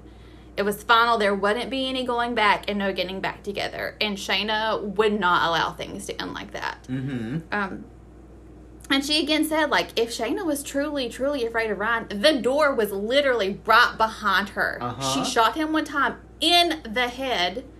He was down twitching. He wasn't going to get back up. She could have turned around and left, and yeah. she didn't. She, instead, she walked around the table and shot him five additional times. Mm-hmm. Shayna did not make bail. He, the judge actually set her bail at one point five million dollars. As he should have. Um, and her parents could not afford to pay that, so she was in jail until a trial began, and I think that was like an additional two years. Mm-hmm. So Shayna did not take the stand at her trial, which was probably in her best interest because she is a fucking idiot, and she would have, like... done no service to herself by taking the stand. Uh-huh. So at the trial, the prosecution presented evidence showing Shayna had shot Ryan because she was jealous and obsessed with him. And the best witness the prosecution could have ever seen or, or heard from was that interrogation room of mm-hmm. Shayna, like dancing around, just being completely unconcerned. Um, and they see a clip where Shayna stated that her love for Ryan had turned to hate. And again, that's just like, that, that is the truth. That is why she killed him. Yes. And they also, like, the prosecution brings up the amount of text messages that Shayna and Ryan had, like, and most of them being from Shayna. Mm-hmm. They heard, like, messages that Ryan had sent his friends were read out describing Shayna's behavior. And a huge piece of evidence against Shayna's theory of self-defense is that at one point in that evening, and Shayna admitted this, like, in that interrogation video, uh-huh. is that Ryan had locked himself in his bedroom that night to try to get away from her.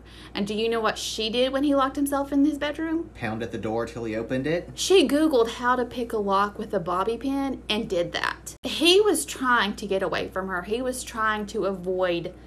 Yeah. Any kind of nothing confrontation. In her, no. Like, she could come up with nothing that would make sense based off of everything else that had already happened. Yeah. Yeah. He was doing everything he could to get away from her. He he he was done that night. Mm-hmm. He was done.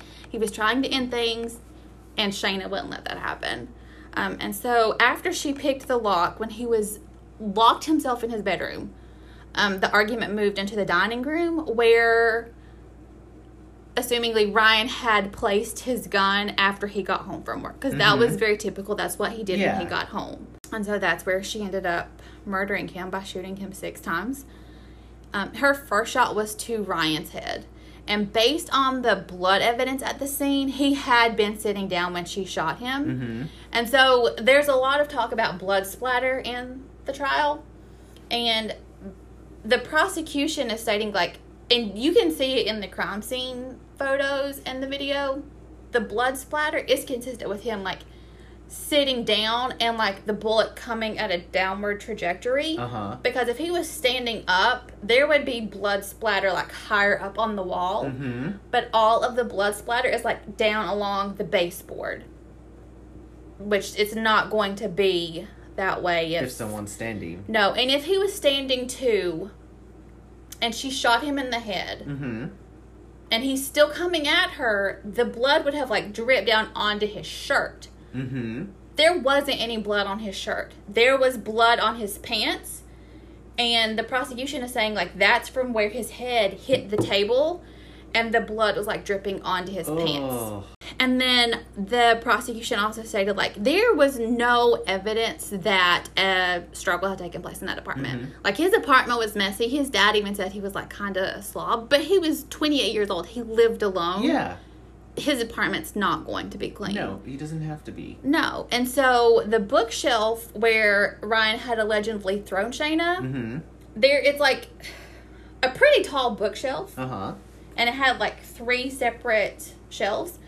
And you see on the shelves, the bottom one is, like, a row of old smoking pipes. Mm-hmm. They're all standing up perfectly. Yeah. The row above that, he had bullets sitting on their end, mm-hmm. all standing up. If he had thrown her into that, those would have been knocked over. And on the floor. On the floor. On the table where he had been sitting, there were, like, pill bottles. Mm-hmm. None of them were disturbed. They were all, sti- like, sitting up. Mm-hmm. And then on the T V, where she said that he had, like, tossed her into, there was dust on the T V. But there was, like, no fingerprints, mm-hmm. nothing on that. Um, and so, like, I will say that in the photos taken of Shayna after her arrest, she does have some marks around her wrist, like if she were grabbed forcefully. However, that's probably what happened, because she came to his apartment when she wasn't supposed to, mm-hmm. came in, picked his bedroom door lock after he was trying to get away from her. He probably did. Which, I, again, I don't think there's any justification for putting your hands on somebody.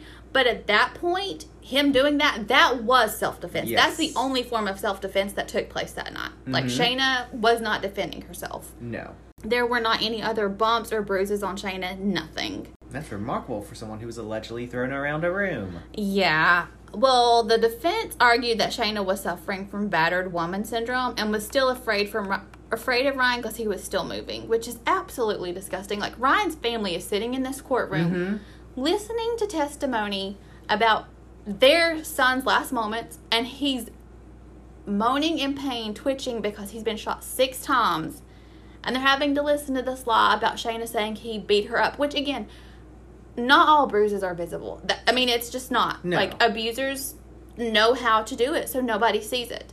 I don't think that's the case in this instance. Mm-mm, I think I Shayna think so made all of it up. When I think about it, Ryan saw her raise the gun. Mm-hmm. Like, he knew what was about to happen. And the thoughts that must have been running through his mind before she pulled the trigger, it's so upsetting. And to think about his family having to listen to that is just, it's disgusting. Like, after the first shot, Ryan wasn't dead. Mm-hmm. Like, he wasn't dead. I don't know how long he was alive for all of yeah. the shots, but... once his head hit the table, he did not get back up. Mm-hmm. He didn't. And then the prosecution also called in three former cellmates of Shayna. So apparently after she was locked up, she couldn't shut up then either. And again, anytime you have, like, informant information, it has to be taken with a grain of salt. Absolutely. But all three informants maintained that they did not receive any special treatment or privileges mm-hmm. co- for coming forward. They probably hated her as much as everybody else did. Yeah. Um, and especially just, like, in general, if some if she did not just, like, shut up about anything, no. including the murder, they were probably like, no, we really, like, we want her to pay, preferably somewhere else. Yeah, yeah. One of the informants stated that Shayna had told her she initially was going to plead insanity, but she had the I Q of Einstein, so she chose to plead the battered woman defense.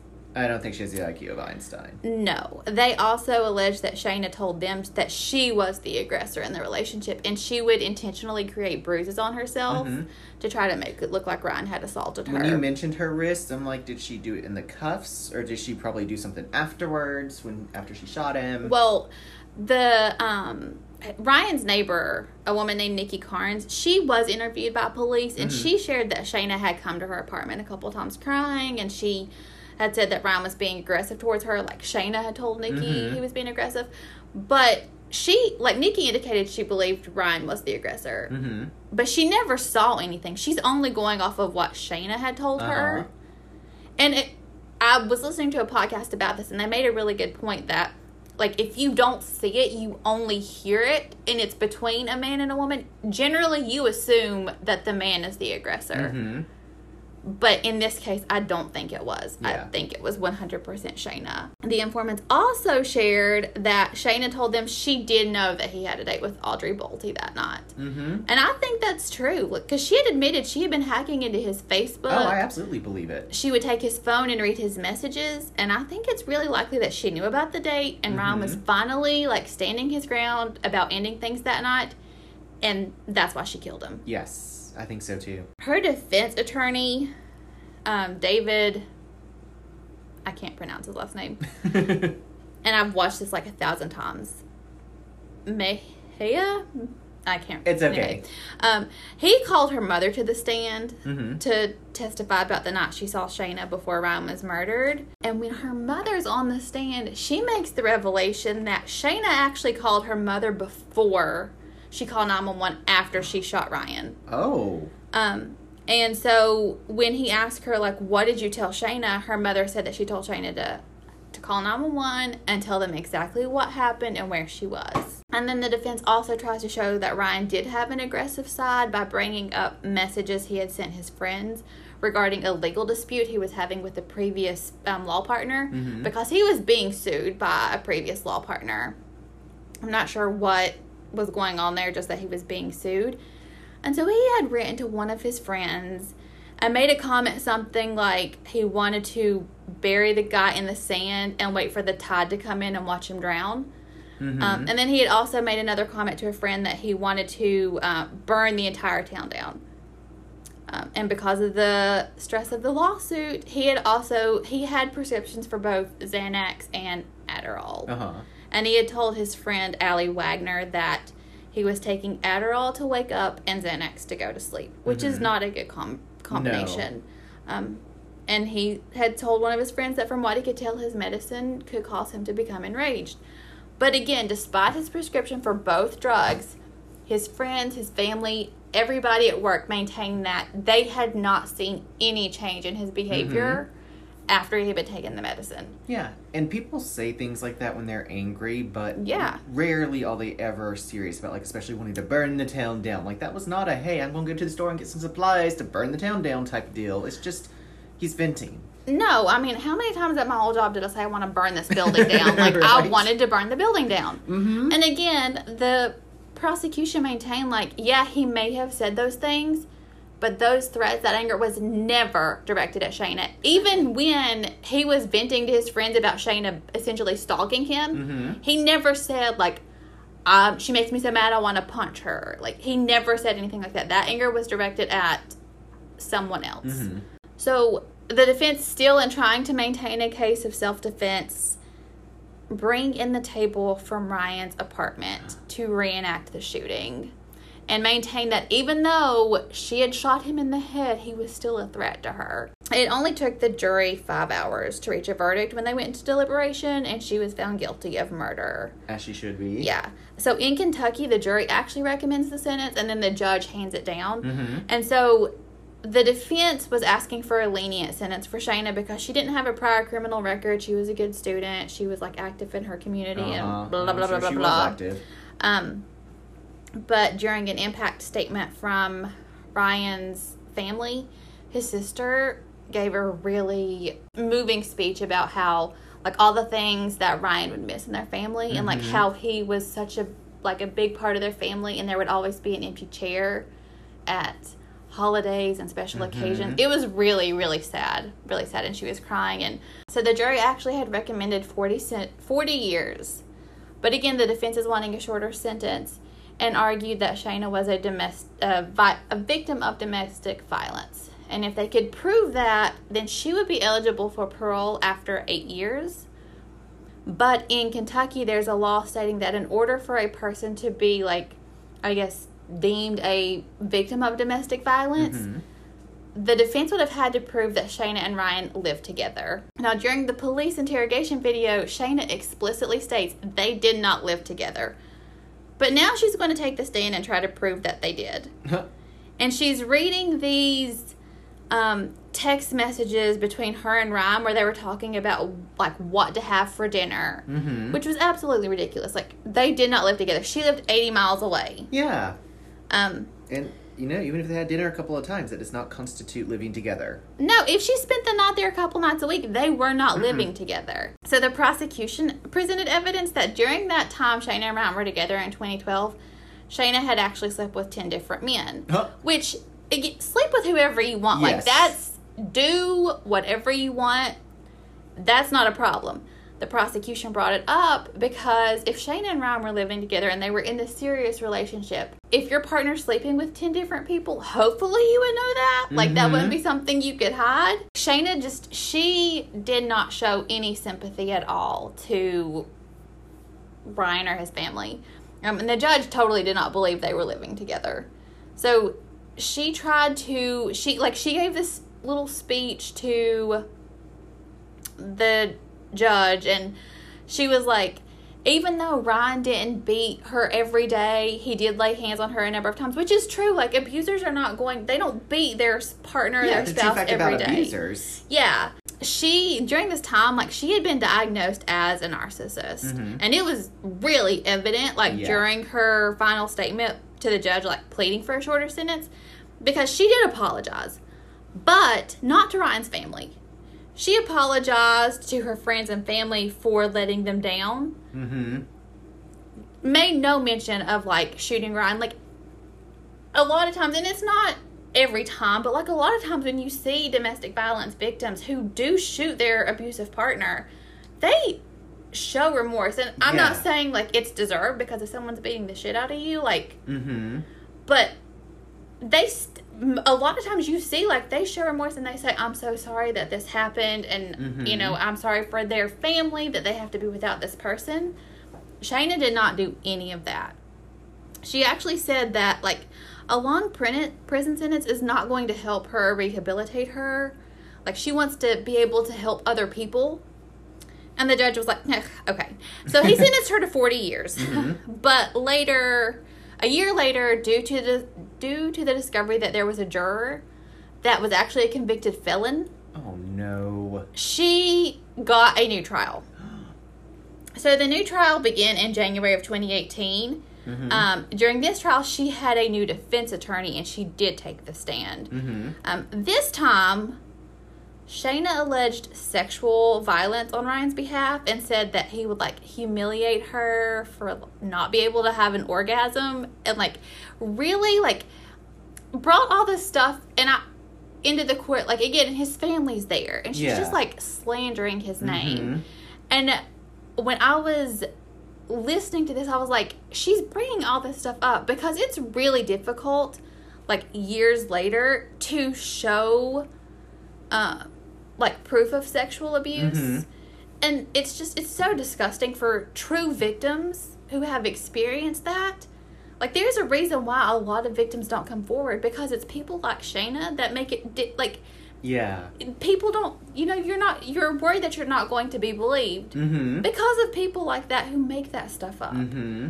The defense had presented a psychologist that had diagnosed Shayna, in addition to nar- being a narcissist, with borderline personality disorder and P T S D stemming from childhood sexual abuse, although there were never any rep- like police reports. And again, that is a severely underreported crime. Yes. But I think seeing interviews with her mother, if Shayna had experienced sexual abuse as a child, she would have told her mother, and her mother would not have let that go. Mm-hmm. Like, her mother would have done something. And again, I'm not saying I don't believe victims, because I understand, like, that is so underreported. Yeah. But I don't think that is what happened in Shayna's no, case. I don't believe that either. And again, like, something that really, really infuriated me so greatly mm-hmm. is when she's on the stand and she's talking about, like, how Ryan was awful to her and he made her, like, do all this, like, kinky stuff that she didn't want to do. On the night he was murdered, Shayna told the jury, his parents out there too, that Ryan had told her she was a fucked up person because she was touched as a little girl. I was like, why would you? It was so infuriating, mm-hmm. so infuriating to watch that. And then they also, the jur- um, the prosecution, like, reads text messages showing that Shayna was a willing participant in, like, all the kinky stuff yeah. that he wanted to do. And at one point when they were, like, trying to break up, or he was trying to, like, make her go away, mm-hmm. she was like, okay, what about if we have a threesome? Huh. And he was like, okay. Which, again, like, that's I, nothing on him. That's, no. like... She presented an idea. He liked it. Yes. But there were stipulations. Mm-hmm. In order for them to have a threesome, Ryan had to put up, like, ten pictures he had taken down on Facebook, put them back up of him and Shayna, and then he had to promise to communicate more and show her more affection. Wow. Like, yeah. Like, he clearly does not want to be with you. No. In fact, he wants to be with you so little that he wants to have sex with another woman in front of you. Mm-hmm. Like, that's how little he wants to be with yes. you. Yes. Like, she's so outrageous. Outrageous. Yeah. And so, again, the prosecution, like, brings up her, like, the many inconsistencies in her story of, like, how she shot him. Mm-hmm. Um, and she also had described Ryan to her friends, like, in very flattering ways, like talking about how he was so nice and mm-hmm. so kind, and he never like wanted to argue with her. And Shane is like, well, sometimes he was nice and sometimes he was kind. And I was like, he was kind to you the entire time. Yeah. Like he he did not want to hurt your feelings, which is mm-hmm. why he stayed with you for eighteen months. The jury deliberated again for about five hours before finding Shayna guilty of murdering Ryan for a second time. Um, and his father gave a really touching impact statement describing Ryan. Mm-hmm. Um, his sister, again, he had three sisters, and yeah. the same sister took the stand again, and she had a bear that mm-hmm. was made out of a, one of his shirts. And it was one of those bears that you could, like, have a message recorded. Uh-huh. But she's ball. It was so sad to watch. She's bawling her eyes out. And the message was a voicemail from him. And it was, like, a, like his message, like, outgoing message. Mm-hmm. And she was said, like, this is all we have left of his voice. It's his voicemail. We don't get to see him or hear him. It was really upsetting to watch, like, his family. I imagine so. Um, Shayna's mother gave a statement on Shayna's behalf, mm-hmm. which, like, it really pissed me off when I was watching this, because her mom, like, I cannot imagine what it's like to, like, both families lost something. Yeah. And Shayna's mom clearly loved her. That's mm-hmm. her child. And I can't imagine what it would feel like to know that your child killed somebody. Mm-hmm. But I would hope that if I were ever in that position, like, I would say, I love you, but what you did was so wrong. Like, you you were going to be punished for this because it was wrong. It's not it, okay. Yeah, absolutely. And Shayna's mom's crying, and she's like, it's not that I'm saying to the Poston family that I don't understand their loss. I do. And I'm like, you, you, you don't. don't. Like, your daughter's sitting right there. You can look at her. You can go visit her. Mm-hmm. You can hear her voice. They don't have that with him. No. Like, they have a, a spot where they can go visit him. Mm-hmm. And they have his voice on an outgoing voicemail message. That's mm-hmm. all they have of their kid. It was her mom, like, again, I understand her mom's going through it. But but it's not the same thing. It's not the same. No, it is not the same. So the jury met the following day to recommend their sentence. Mm-hmm. And this time, they recommended a life sentence for Shayna. Oh. And it was upheld by the judge. Good. So under Kentucky law, she has to serve at least twenty years of her life sentence before mm-hmm. she's eligible for parole. And then due to time served while she was awaiting trial, she will be eligible for parole in twenty thirty-two when she's around forty years old. She'll just be forty then? Yeah. Wow. But, I like, one thing, in order for people to get parole, the parole board likes to see, like, remorse. Mm-hmm. And she does not have any of that. No. Like, she feels completely justified. And I honestly feel like what happened is that he probably was sitting down, and he probably did go to stand up. Mm-hmm. But I think it's because she already had the gun. Yeah. And she was pointing at at him, and he was trying to stop her. Exactly. And that's when she shot him. Mm-hmm. Because I think she knew that he had a date, and she was not going to let him go leave her. No. That is, that's the story of Shayna Hubers and Ryan Poston. I mean, outrageous is the word to describe it. It is very Jodi Arias. It is. It kind of is. And it's this case has actually been called, like, the Kentucky Jodi Arias. Mm-hmm. I mean, granted, like, nobody saw her butthole. But they, like, when she spoke, she was definitely having a lot of mouth vomit. Like, yes. It, yes she or was. Word vomit, not mouth vomit. That's what actually happened. She had word vomit. Like, she could not shut up. Mm-hmm. Because if she had shut, if she had shut up, which I'm glad she didn't. Yeah. Because she put the nail in her own coffin. Mm-hmm. But if she had shut up, they would have had, a like, the prosecution would have had a much more difficult time proving that. But Shayna, like, made it easy for the prosecution. There is no person that could watch those tapes and be like, this is self-defense. She's singing, she's dancing. That little bit where she's saying, I did it. Mm-hmm. Yep. She's I mean, floating. She's, like, waving her hands in the air, like, you know, yeah. Like, I'm like, you just shot him. Yes. If I had to shoot somebody, even if it's in self-defense, I'm going to be a wreck. Like, mm-hmm. there's no way I would be dancing around singing. Absolutely doing not. Doing pirouettes, auditioning for American Idol. Like, that's not going to happen. And she did not give a shit. She was just, like, having the time of her life in that. And she honestly thought that she was going to get off. Like, mm-hmm. Well, I mean, she was a narcissist, so of course she thought that. Yeah. I mean, the fact that she thought that was a better option than pleading insanity. Mm-hmm. Now, if she had pled insanity and they, they saw those tapes, they, they could might be like, you know, make a case. Yeah, yeah. I think she would have done better than that. Einstein level I Q mm-hmm. did nothing for Shayna Hubers. No, no, except disprove that little theory. Yeah, oh my God. Anyway, yeah, she's going to be around forty years old, but I don't think she's going to get parole the first time. Mm-hmm. Like, and what's scary is that at forty, if she were granted parole, that is still very young. It is. Yeah, I'm five years away from mm-hmm. forty. That's why I was so surprised when you said she'll be forty. Like, I was expecting, like, she'll be sixties or seventies. No, because she was only in her early tw- She was twenty-one when she shot him. Wow. So, she was very young. And, again, she was very young. And I know when I was twenty-one, I made a lot of stupid decisions. Mm-hmm. But it never crossed my mind.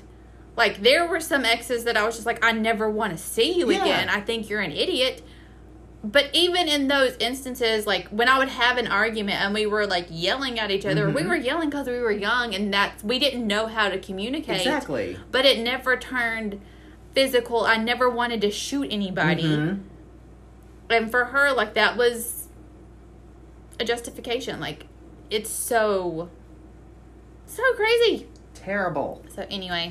But, yeah, that was... That's... That's the episode, I guess. That's the, that, if you want to watch something that's disgusting and unbelievable, watch the her non-interrogation interrogation video. Mm-hmm. Because the police absolutely ask her no questions.